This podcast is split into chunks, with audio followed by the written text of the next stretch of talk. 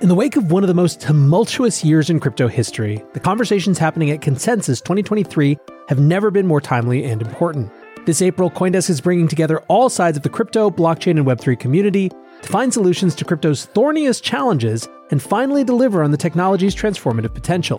Join developers, investors, founders, brands, policymakers, and more in Austin, Texas, April 26th to 28th for Consensus 2023. Listeners of The Breakdown can take 15% off registration with code BREAKDOWN. Register now at consensus.coindesk.com and join Coindesk at Consensus 2023.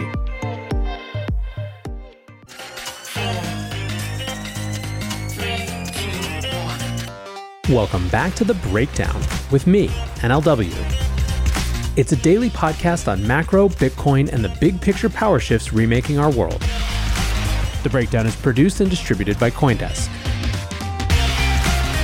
What's going on, guys? It is Thursday, March 30th, and today we are talking about why the Restrict Act is Patriot Act 2.0. Before we dive into that, if you are enjoying the breakdown, please go subscribe to it, give it a rating, give it a review, or if you want to dive deeper into the conversation about extremely important issues like the one we are covering on today's show, come join us on the Breakers Discord. You can find a link in the show notes or go to bit.ly slash breakdownpod. All right, guys. Well, this is a show that I have been wanting to do all week. Today, we are talking about a government proposed bill that potentially represents a huge affront to personal liberty in the US and which is very popular on both sides of the political aisle. I'm speaking, of course, about the Restrict Act, which, while nominally being a way to ban TikTok in the US, is actually an incredibly sweeping act that would greatly expand executive authority in a way that many people see as akin to the Patriot Act. So, to understand how we got here, let's start with a little bit of background on TikTok. It's no secret that TikTok has exploded onto the scene as one of the most dominant apps of our time. Coming up on half of all Americans now use the app, 150 million people, and the time they spend on it on average grows and grows and grows. And because of that, when we think about TikTok, we can't just think about it as competing with other social apps, but instead as competing for basically all of people's free time. All the way back in July of 2020, Netflix acknowledged that TikTok was a major competitor. In a shareholder letter around the company's Q2 earnings of that year, they said TikTok's growth is astounding, showing the fluidity of internet entertainment. That analysis ended up being prophetic because by October of last year, TikTok had overtaken Netflix as the second most popular app for under 35s in the US, beaten out only by YouTube, which itself has focused aggressively on a short form competitor to TikTok. Now, while there might be questions around that sort of growth and increasing dominance in any circumstance, it is TikTok's origins and ownership that have made it such a hot button issue. Because, of course, TikTok is owned by ByteDance, a Chinese company. China has undeniably become the big bad in American public life. And in fact, there's been a fairly radical shift over the last few years in the American perception of China. According to Pew Research, in 2017, the percentage of Americans who had an unfavorable view of China was 47%, as compared to 44% who had a favorable view. So, overall unfavorable, but fairly close. By 2022, last year, the percentage with a favorable view was down to just 16%, with 82% having an unfavorable view.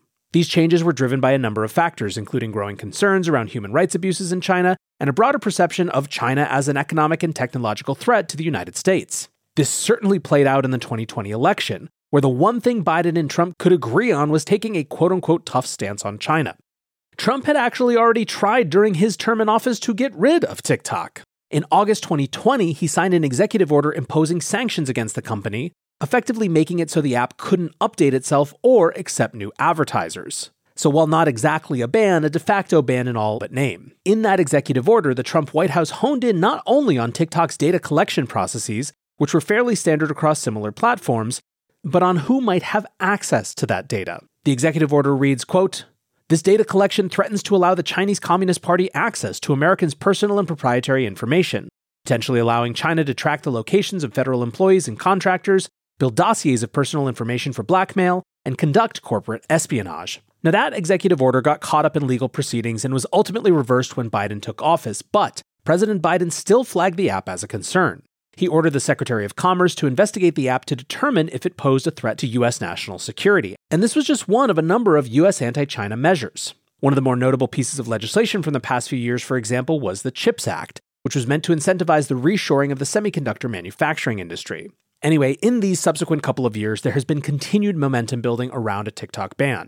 In many, if not most states, TikTok has been banned from government computers and phones. And by the end of last year, even some previous opponents of a TikTok ban were changing their minds. Democratic Senator Mark Warner, for example, stated that, as painful as it is for me to say, if Donald Trump was right and we could have taken action then, that would have been a heck of a lot easier than trying to take action in November of 2022. The sooner we bite the bullet, the better.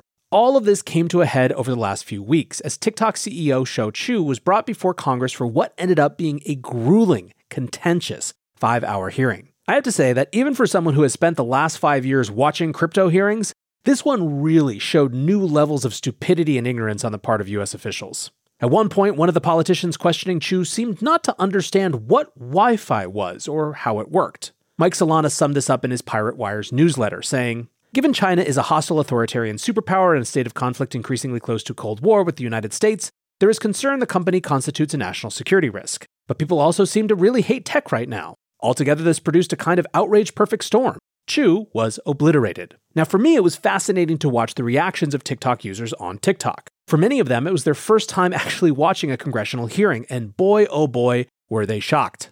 Shocked at the utter ineptitude of the elected officials in charge of making policy that impacted their lives. By and large, their feeling was that TikTok was being unfairly singled out with China as a pretense and that really the reasons for wanting to ban TikTok had nothing to do with the national security concerns that people were saying it was about.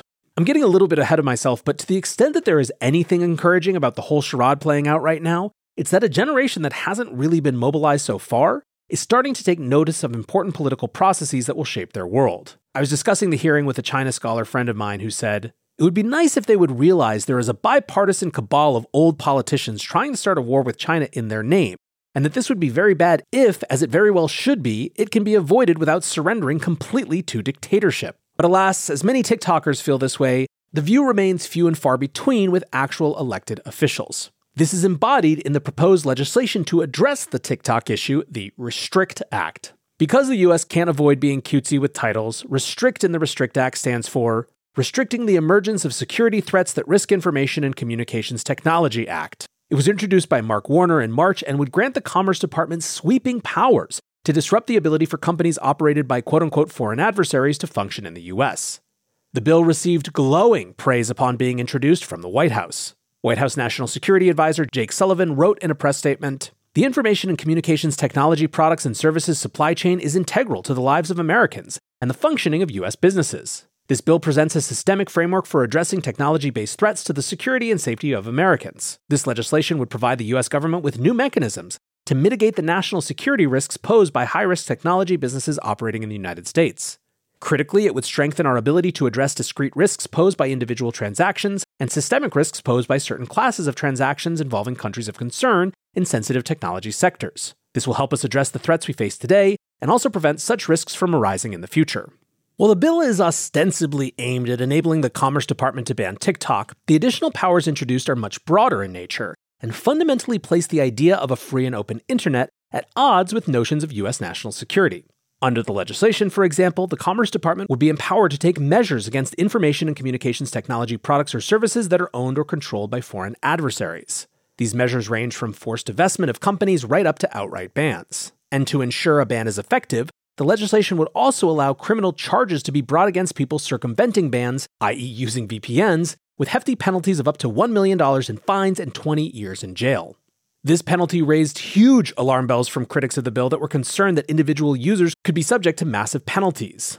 Bill sponsor Senator Warner said that this wouldn't be the case, stating via his communications director, quote, under the terms of the bill, someone must be engaged in sabotage or subversion of communications technology in the US causing catastrophic effects on U.S. critical infrastructure, or altering the result of a federal election in order for criminal penalties to apply. This statement comforted basically no one who sees this bill for what I believe it is, which is a huge and sweeping expansion of executive powers predicated on nebulously defined justifications that are highly abusable in practice. And if this theme of introducing sweeping powers presented as addressing a fairly narrow national security threat is giving you flashbacks to the early 2000s, you're not alone. Many critics have compared this to the legislative style and language that surrounded the introduction of the Patriot Act in 2001. The Patriot Act was sold to the American public as an anti terrorism act and was broadly supported in Congress and by the public for that reason. After more than 20 years, it has become clear that while the Patriot Act gave intelligence agents tools to combat terrorism, the cost to the public was gigantic. The legislation paved the way for huge changes in what we find acceptable when it comes to surveillance of the American public, to say nothing of the presumption of innocence before guiltiness. The concern is that the Restrict Act is cast from a similar mold, sold to the American public as a righteous piece of legislation to protect them against serious harm from a foreign national security threat, but realistically so broad in its application that the sweeping powers it affords the administrative state could be used to limit freedoms and undermine constitutional rights. State Freedom Caucus Network comms director Greg Price writes The bill to ban TikTok is absolutely terrifying. It gives the government the ability to go after anyone they deem as a national security risk, at which point they can access everything from their computer to video games to their ring light. This is a Patriot Act for the internet. Believe it or not, it gets even worse. If it finds you in violation, they can put you in jail for 20 years, fine you $1 million, and seize your property. They can also deem any foreign government an adversary without informing Congress, and everything they do is not subject to FOIA. If this was about banning TikTok, they would pass a bill that simply bans TikTok. But the Uniparty is trying to create the same system of domestic spying they did after 9 11 for the internet, but on steroids. Mike Green writes it's a terrible bill. The bill does everything except ban TikTok. Performative theater that shouldn't pass and hands insane power to unelected appointees. Vote against anyone who sponsored it. GOP House member Warren Davidson writes Freedom surrendered is rarely reclaimed. The Restrict Act is focused on creating a domestic police state, not protecting us from international threats. This is a domestic threat to our Constitution and our way of life. It cannot pass, and the executive branch cannot be permitted to implement it. Now, a bit more from the Mises Caucus on why this is so threatening. They write The Restrict Act is not limited to just TikTok. It gives the government authority over all forms of communication, domestic or abroad, and grants powers to, quote, enforce any mitigation measure to address any risk to national security now, and in, quote, any potential future transaction. So, what happens if you are designated a national security threat? What can they access of yours to confirm it? Everything. Notice the preemptive attack on quantum encryption in there, too. It also allows the Director of National Intelligence and Secretary of Commerce the authority to universally designate new foreign adversaries without notifying Congress and a 15 day window to notify the President. It also requires a joint resolution of Congress to overturn. If you recall from before, foreign individuals can now also be U.S. citizens that are deemed to be a national security threat. Once designated, the bill grants authority to enforce any action deemed necessary to mitigate the threat, with no due process and few limits on punishments. Now, it's not just folks on the right side of the aisle who are asking questions about this. Representative Alexandra Ocasio Cortez, AOC, put forward a critique of the logic behind a potential TikTok ban in a TikTok video. In that video, she highlighted that the issue of excessive surveillance isn't just a TikTok problem. She said, quote, it doesn't really address the core of the issue, which is the fact that social media companies are allowed to collect troves of deeply personal data about you that you don't know about without really any significant regulation whatsoever. In fact, the United States is one of the only developed nations in the world that has no significant data or privacy laws on the book. Still, unfortunately, these politicians on both the right and the left seem to be pretty firmly in the minority right now. Unsurprisingly, Bitcoiners have been some of the first on the scene to raise awareness about the problems of this bill. Some of them have suggested that it might ultimately end up being used as a tool to target crypto. US Space Force Major Jason Lowery says, I don't know how else I can be more explicitly clear with the public about without getting in trouble. Your First Amendment rights to free speech will not protect you from government regulators who are actively maneuvering to ban Bitcoin under the argument that it represents a threat to national security. Coin Center also published a broad critique of the Restrict Act this week, covering not only the impacts on the crypto industry, but also concerns around the features of the bill which would undermine constitutional rights. They wrote, quote, Although the primary targets of this legislation are companies like TikTok, the language of the bill could potentially be used to block or disrupt cryptocurrency transactions and, in extreme cases, block Americans' access to open source tools or protocols like Bitcoin. According to Coin Center, the bill duplicates many of the powers that already exist within the Treasury's sanctions body, OFAC, but without the same safeguards. OFAC sanctions decisions require that a state of emergency be issued by the White House before any action is taken, while the Restrict Act would allow the Commerce Department to take actions that look very similar to sanctions without such a high standard. CoinCenter questioned why these broad powers to criminalize transactions need to be duplicated across multiple governments. While OFAC sanctions contain a carve out for transactions primarily dealing with information and protected speech activities, the Restrict Act does not protect free speech in the same way. What's more, regarding due process, the Restrict Act does not allow for review under the Administrative Procedure Act, limiting the ability to challenge decisions in court. In CoinCenter's opinion, the avenues for review are so narrow that decisions could not be challenged under statutory or procedure grounds, instead, needing to be argued on constitutional grounds. CoinCenter summed up their position that, in their view, the Restrict Act, quote, is deliberately targeted at restraining transactions related to information and information technologies. This targeting may mean that the act is facially unconstitutional, and should it become law, we expect it to be challenged as such. They also committed to bringing a court challenge on constitutional grounds if the law was ever used to sanction open source crypto technology. Now, as for me, my concern is not primarily the crypto implications just yet, even if they are there. It's the everything implications. It's the expansion of power implications. The battle around how much control governments have when it comes to technology and speech on technology platforms has been ongoing for 30 years and is going to do nothing but heat up as the artificial intelligence era really hits. One never far away from the news example is law enforcement constantly wanting backdoors to encrypted communications platforms in order to quote unquote fight crime. That is big time on display right now in the EU.